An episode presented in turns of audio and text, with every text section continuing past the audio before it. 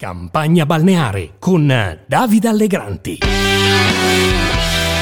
Per quanto riguarda Lazio, voi sapete che veniamo da una esperienza, quella siciliana, in cui siamo resi conto che non c'erano le condizioni per andare insieme al PD e abbiamo anche detto che quel che succede a Roma non può non avere degli effetti su Palermo. Adesso è chiaro che si tratta, ogni situazione va valutata, ponderata caso per caso, avremo la possibilità con i nostri organi interni di valutare eh, la situazione della Regione Lazio, c'è un po' di tempo, valuteremo, ma sicuramente vorrei sottolineare che noi, eh, l'ho già detto, siamo, poniamo un'asticella a questo punto molto alta dappertutto e quindi abbiamo accumulato molta esperienza sul comportamento del gruppo dirigente del PD.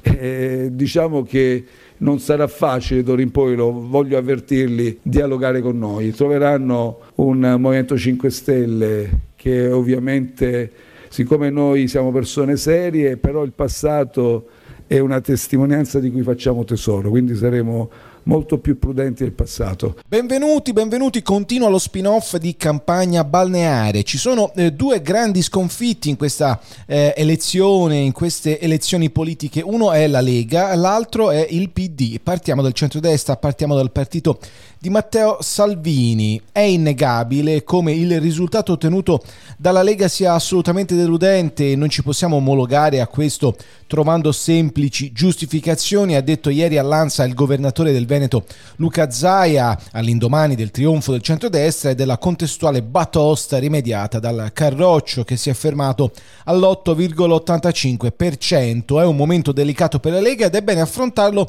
con serietà, ha detto Zaia. Per oggi il segretario Matteo Salvini ha convocato il Consiglio federale della Lega dove ha detto ieri in conferenza stampa ascolterà tutte le osservazioni e le critiche. Non mancheranno probabilmente quelle di Zaia e degli altri governatori leghisti come Massimiliano Federiga, eh, presidente della regione Friuli Venezia Giulia. In Veneto Fratelli d'Italia ha preso oltre il doppio de- dei voti della Lega e sarebbe interessante capire come hanno votato gli elettori della lista Zaia che eh, ha preso il 44,6% alle elezioni regionali del 2020. Probabilmente come quegli imprenditori che hanno sempre riposto grandi speranze nella Lega che adesso hanno deciso di affidarsi a Giorgia Meloni. E che dire del Friuli Venezia Giulia? Fratelli d'Italia ha preso il triplo dei voti della Lega, che si è fermata poco prima dell'11%. È vero che la Lega è l'ultimo partito leninista rimasto, che da quelle parti non si rottavano i segretari, eh, qui su campagna balneare l'ho detto fino alla noia, ma è anche vero che Salvini è diventato il capo di un partito a fisarmonica. Il centrodestra vince quindi con una netta affermazione, caricando di responsabilità e pressione un partito, Fratelli d'Italia, che potrebbe aver presto problemi con la selezione della classe dirigente. Così accade quando cresci molto, passando da essere un piccolo partito d'opposizione a un partito adesso di governo. È accaduto per l'appunto anche alla Lega in questi anni. Il problema di questi risultati gonfiati, diciamo così,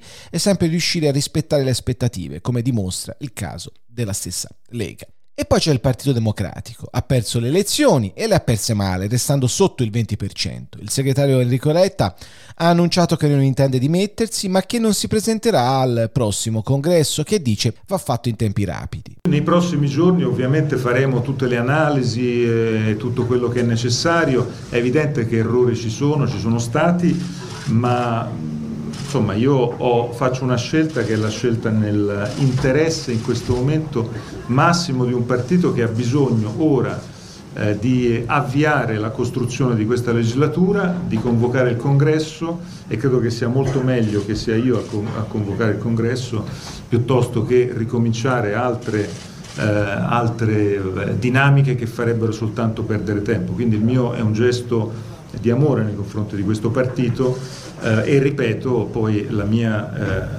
eh, leadership del Partito Democratico finirà non appena il congresso eh, avrà, a breve avrà eh, individuato una nuova leadership del partito. Sono molti gli errori commessi dal centro-sinistra che ha puntato al campo largo senza riuscirvi. Alla fine è diventato un camposanto, con buona pace di chi pensava che bastasse la sinistra centro di Nicola Fratoianni, Angelo Bonelli e Roberto Speranza per rovesciare il risultato. Letta ha lasciato per strada Carlo Calenda, il Movimento 5 Stelle, e regalato un'autostrada a Beppe Conte che alla fine ha raggiunto il 15% e oggi si concede il lusso di dare lezioni di politica al Partito Democratico.